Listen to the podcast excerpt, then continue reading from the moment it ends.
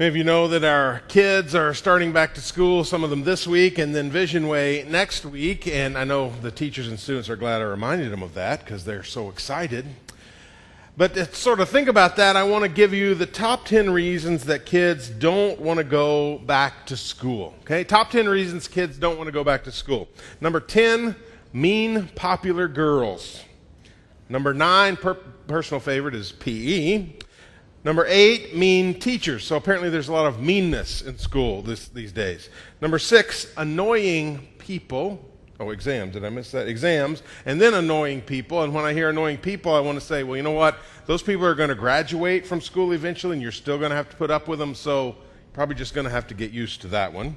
Number five is grades. Number four is it's just so boring. Number three is getting up in the morning. Number two is bullying. Anybody want to guess what number one is? Any guesses? Homework. Exactly right. No one likes homework. You know, when our kids or grandkids come to us and they give us all these reasons, and maybe your kids are really creative and they've come up with some other ones as well. You know, what we say is, well, I'm sorry you feel that way, and I really hate it that you don't want to go to school, but tough, you're going anyway, right? I mean, we don't really have a lot of options there. You got to go to school. You got to learn. You got to get used to getting along with people and people in authority and all those things. So we just send them on. But here's the thing sometimes I don't think we apply that kind of thinking to ourselves. Today, we continue in this series of lessons that I'm calling, uh, What Are You Waiting For? And we're asking that question. Maybe you know the next step that you should take in your path of faith, the next step to getting closer to Jesus. Last week, we talked about baptism and how for many people they've come to the point of faith, and the next step really is baptism. And we ask the question, What are you waiting for? Well, today I want us to take a next step the next step in that process. And for a lot of people, the next step is how am I going to get connected to God and to other people? And for some people, it might be a class or some kind of event in the life of the church where it's more social. And for some, it would be small groups. In fact, I think for a lot of us, the next step would be small groups. And so we ask, what are you waiting for? And some people would say, okay, there's, there's actually several reasons I'm not so thrilled with small groups. Maybe not 10, but there's reasons that people hesitate to jump in. One of them is, well, I think everybody else is going to know more than I do. And we have this fear we're going to get in a small group, and everybody in there is going to be like a Bible college graduate, and they're going to know all these things about the Bible, and then we're going to say something that's going to be wrong, and they're going to look at us like we're just stupid. I mean, that is the issue. We don't want to look stupid. As a matter of fact, somebody came out of first service and said, I was talking to the person behind me this morning before church, and I was inviting them to get involved in a small group, and their response was, Everybody else will know more than me. I think this is pretty common. The, the second one is that everybody else has it together more than me. I mean, we all feel like we're the only family that actually has this fight on the way to church and we're running late and can't get everybody dressed. And we all come in and pretend like it didn't happen, but, but it did. And as much as some people may have it together, I think a lot of us have areas of our lives that we know need some improvement. And as much as we may come in church and pretend everything is perfectly under control, Lots of people are struggling. Lots of people are asking questions and trying to figure out how do I get my family the way it should be, or my finances, or my health, or my job, and, and they don't know what to do with all that. So we don't need to have this fear of, hey, I, I may feel like I'm more messed up than everybody else because we think we're going to get in a small group and we're going to talk about real life and we're going to share stuff, and everybody else is going to look at the stuff I share and go, wow, you really got problems. But it's not true. And then the last one is what if I get involved in a small group and I just don't connect with people? In other words, what if they don't like me? That's really uncomfortable. I mean, it might be that I get in a group and I'm blue collar and everybody else is white collar, or everybody else has more money than me, or they're in a different place in life and I don't fit in. And so I'm just not sure about that because what if I don't fit in? What if they don't like me? Now, we might be asking those questions. We might be asking some other questions, but all of them keep us from getting involved in some kind of small group experience in the life of the church. I want us to think about that today and really address this question of what are you waiting for to get involved in a small group. To do that, I want us to turn to the book of Hebrews. Now, Hebrews is sort of an interesting book because we don't know who wrote it. It's in the New Testament, but we're not sure who wrote this book. It doesn't say Paul wrote it. I don't think it sounds like Paul, though some have said maybe he wrote it.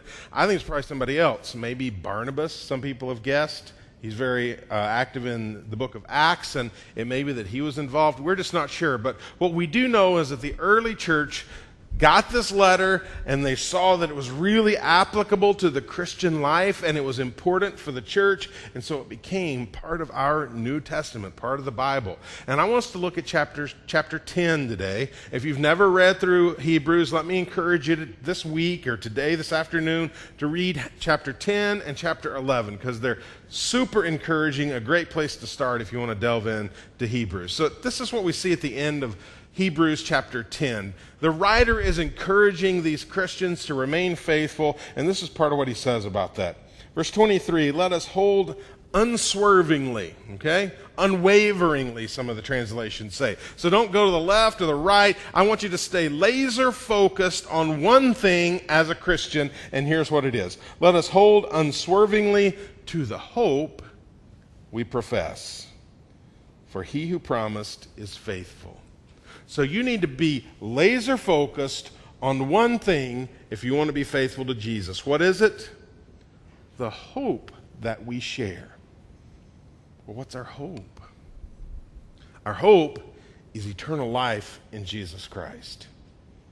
Our hope is that there is something beyond this life. Now, for lots of people, you might be thinking, man, my life is really good right now. I'm in a good place with my family and I love my job. My finances are beginning to improve. My health is good. It's awesome. And some other people might be saying, it doesn't feel that awesome right now. There's some bad stuff that's going on. And we all come to that point in life and we know eventually where this is all headed that in the end, we're going to face death.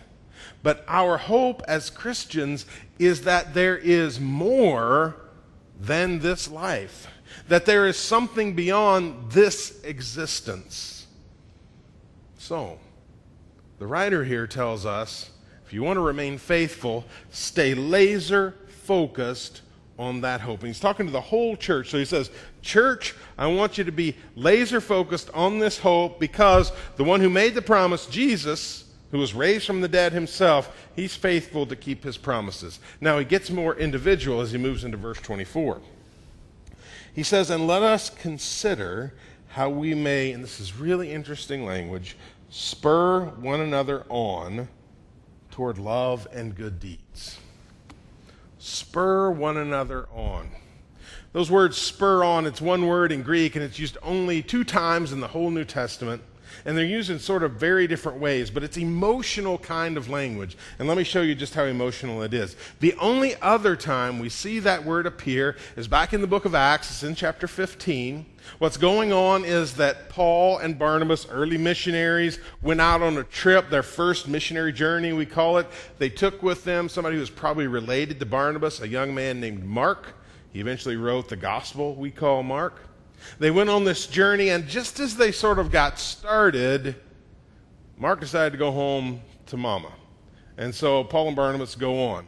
Now, when they're getting ready for a second journey, a second time they're going to go out and share the message of Jesus, Barnabas says, I want us to take Mark with us. I think he's ready for it this time. And Paul says, I'm not making the same mistake twice. We are not taking that guy with us on this journey. He's going to end up going back home. And then we read this verse, verse 39. They had such a sharp disagreement that they parted company. Barnabas took Mark and sailed for Cyprus, and then Luke goes on to tell us that Paul went on and shared the message of Jesus. Now, the words sharp disagreement are the same words in Greek as spur one another on in Hebrews 10 24 emotional language, this sharp disagreement that really caused a rift in this relationship and then spur one another on. So, so what's the writer of Hebrews saying there? Is he saying you ought to sort of make each other mad so you'll do things that are loving and good for one another? Well, I think it's more than that. The word could be translated incite, so that we incite love and good deeds, or so that we stimulate in one another love and good deeds. Now, think about that word. It has two different sides to it, doesn't it? We could say that um, I read a good book and it stimulated my thinking. Okay? Or another person stimulated my thinking. So that would be more like encouraging and positive reinforcement and, and caused us to think in a new way, widened our perspective on something. Or we could use stimulate in another way. My dad's really had some severe back pain lately, so he went to the doctor and he said, I want to give you the shot, an epidural in your back, and hopefully it'll help you with this, but I've got to put it right where the medicine needs to go at the point of the pain. And dad said that he did just that because when that needle went in, he immediately knew for about 20 seconds what 10 on the pain scale feels like. And he was pretty sure he left some handprints on the rails of that hospital bed because it hurt so bad, because that needle went in right where the pain was, because that's where the medicine had to go. So the doctor needed to stimulate that to get to the right place to make it better. Now, we're not here to cause each other pain. That's not the idea.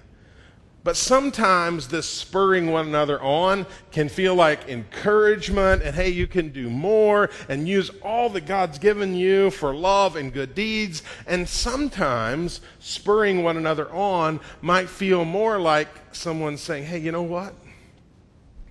God's really gifted you with some awesome stuff. And I think right now you're wasting it. Because you're not using what God has given you for love and good deeds. You're ignoring these things that God has done in your life that could be used to do so much more. You see how it has two sides? And I think what, that's what the writer of Hebrews is telling us. We should spur one another on to love and good deeds, and sometimes that feels great. Sometimes it feels a little bit like a challenge.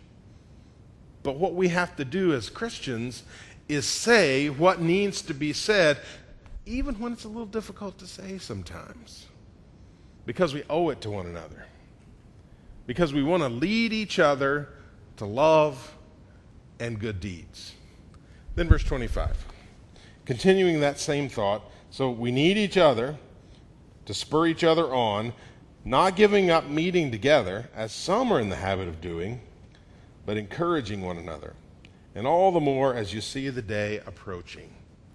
So, the writer of Hebrews, he's, he's, thinking about early Christian gatherings, which were probably different from this, less formal, probably smaller crowd. I mean, we could probably divide this group up in six or seven ways and, and have what would be more like a first century house church, which is the way most of them gathered and they would come together and it would be much more, you know, group communication rather than one person doing all the talking.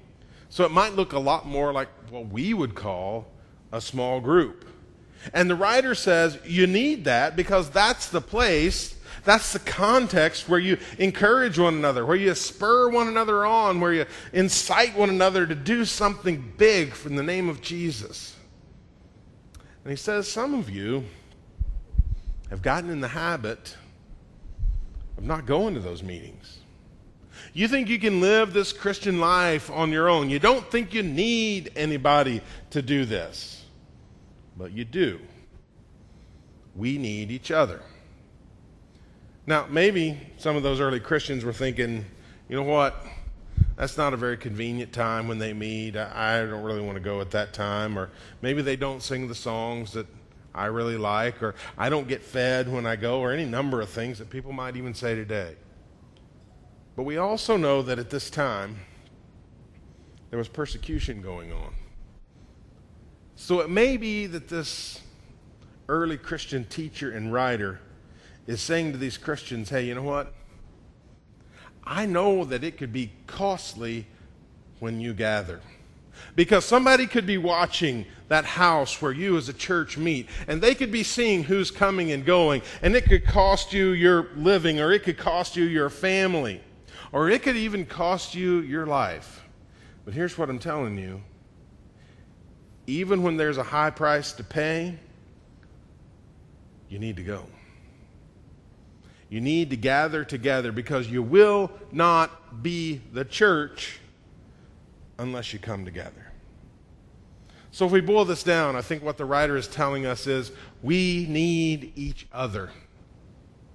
We need each other to live this Christian life. We need the encouragement we find in other Christians. We need the challenge that other Christians may give us to do more and to be more, love and good deeds, as the writer says. We need to be challenged to live the life that's sometimes not easy to live. Sometimes there is a price to pay. But we need to pay it to be together because otherwise we won't be the church. Now, I really believe that one of the best ways that we can do this for one another the encouraging and the spurring one another on, the sharing life in the community of faith is through small groups. And many of you know, or maybe if you're new to our church, you don't know, that for about eight or nine months, we've had a team of people that's been looking for another staff member to join our ministry staff, a connections minister. Someone to do what we call involvement, which is leading people from their first encounter with our church into the life of the church, and also to direct a small groups program. And we've had some people that we thought we might hire, but they've been near misses because it just hasn't happened for one reason or another. But we also know we can't just continue to wait till we get that person on our staff to begin connecting people to each other and to God. And so, beginning the week of September 13th, for seven weeks, we're going to have some small groups begin to form. Now, these are just for those seven weeks. We don't expect them to necessarily meet after that. This is just a short term way for us to begin to connect with one another. We're going to have this opportunity to come together for prayer and for study and to connect with God and with other people. We're going to study this book. It's called I'm a Church Member. It looks like this. These are going to be available in a couple weeks. And don't let the title fool you, though. Because to me, maybe when you first read that, you think, okay, church member, that's all about getting your name on a roll in a church and doing whatever you have to do to get that name on that roll. But what this book is really about is what does it mean to live in Christian community? What do I owe a church where I'm serving and learning? What does it mean for me to contribute something to that church? That's what this book is all about. What does it look like to be involved in the life of the church, not just a name somewhere on a roll? So we'll be spending time in that book, a chapter a week. And I think this is going to be a great small group um, opportunity for us because you know, lots of times we tend to organize small groups about station in life. Like all the kids, families with kids are in these three groups, and then you got some empty nesters, and maybe some younger adults and some older adults. But we're going to cut across that so that we have people from various places in life. Maybe you're going to meet somebody from first service that you don't even know, but we're going to develop those connections across generations and places in life. So none, no group is going to be like uniform. Everybody's in the same place. And hopefully we can establish some connections that will help us live this Christian life that we're called to live. Now, I could spend some time right now sort of refuting all those objections that some of us have to getting involved in small groups. Like, you know, I don't know if I can connect and everybody's smarter than me, all those things. I could spend some time talking about each one of those, but I'm not going to do it. I'm going to sort of take the attitude we do with our kids when it's time to go back to school. I'm going to say, you know what? It's good for you. You need this. Give it a try. And here's what I'd like you to do each one of us has some fear about getting involved in small groups, okay? Maybe some people have several, maybe some people they're just pretty minor. But what I'd like for you to do is take all those fears and concerns and questions, take them all, and for seven weeks, set them aside. Say, okay, you know what? I know all the stuff that might possibly could go wrong if I imagine it really carefully. I'm going to take that stuff, I'm going to set it aside, and for seven weeks, I'm going to give this a try. I'm going to jump in. We have group leaders that are ready to go, trained, they know the stuff, they are ready to lead groups. And I would love to see you in one of those groups. And to do that, simple thing take that orange, peachy colored card out of your um, bulletin, and on the what we usually call the back side, it says Fall Small Group Sign Up just go ahead and put your information on that card. And a little bit later, when the offering comes by, you can just drop that in the offering. You can also sign up online. There's a place you can scan with your phone in the bulletin and fill that out online as well. Either way is fine. Just get us that information. And over the next couple weeks, we got a team of people who have planned this small group study and are going to be involved in making it happen. They're going to take all those cards, all those people, and they're going to assign us to different groups so that by the time September 13th rolls around, and that week, because groups meet different nights, it'll be an opportunity for you to connect with some people in the church. Now, again, it'd be easy to raise all kinds of objections. Let me encourage you to set that aside. We need these connections with each other. We need the opportunity to meet people who will help us learn and encourage us and spur us on to love and good deeds.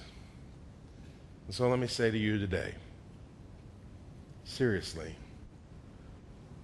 what are you waiting for? Let's pray together. God, we can always think of something we're afraid of when we take a new step. But today I ask you'll help us put those aside so that we can get involved in something that may be new or maybe we've done many times, but will give us the opportunity to connect with other Christians so that we can learn from each other, so that we can encourage each other, and so that we can we make ourselves to be better people in your name. And God, we pray it in Jesus' name. Amen. Want to give you the opportunity to respond. Maybe you know it's time for you to make that decision we talked about last week to be baptized into Christ, or maybe you want to be a member of our church. If you've made either one of those decisions, let us know. Come forward as we stand and sing our invitation. Let's stand together.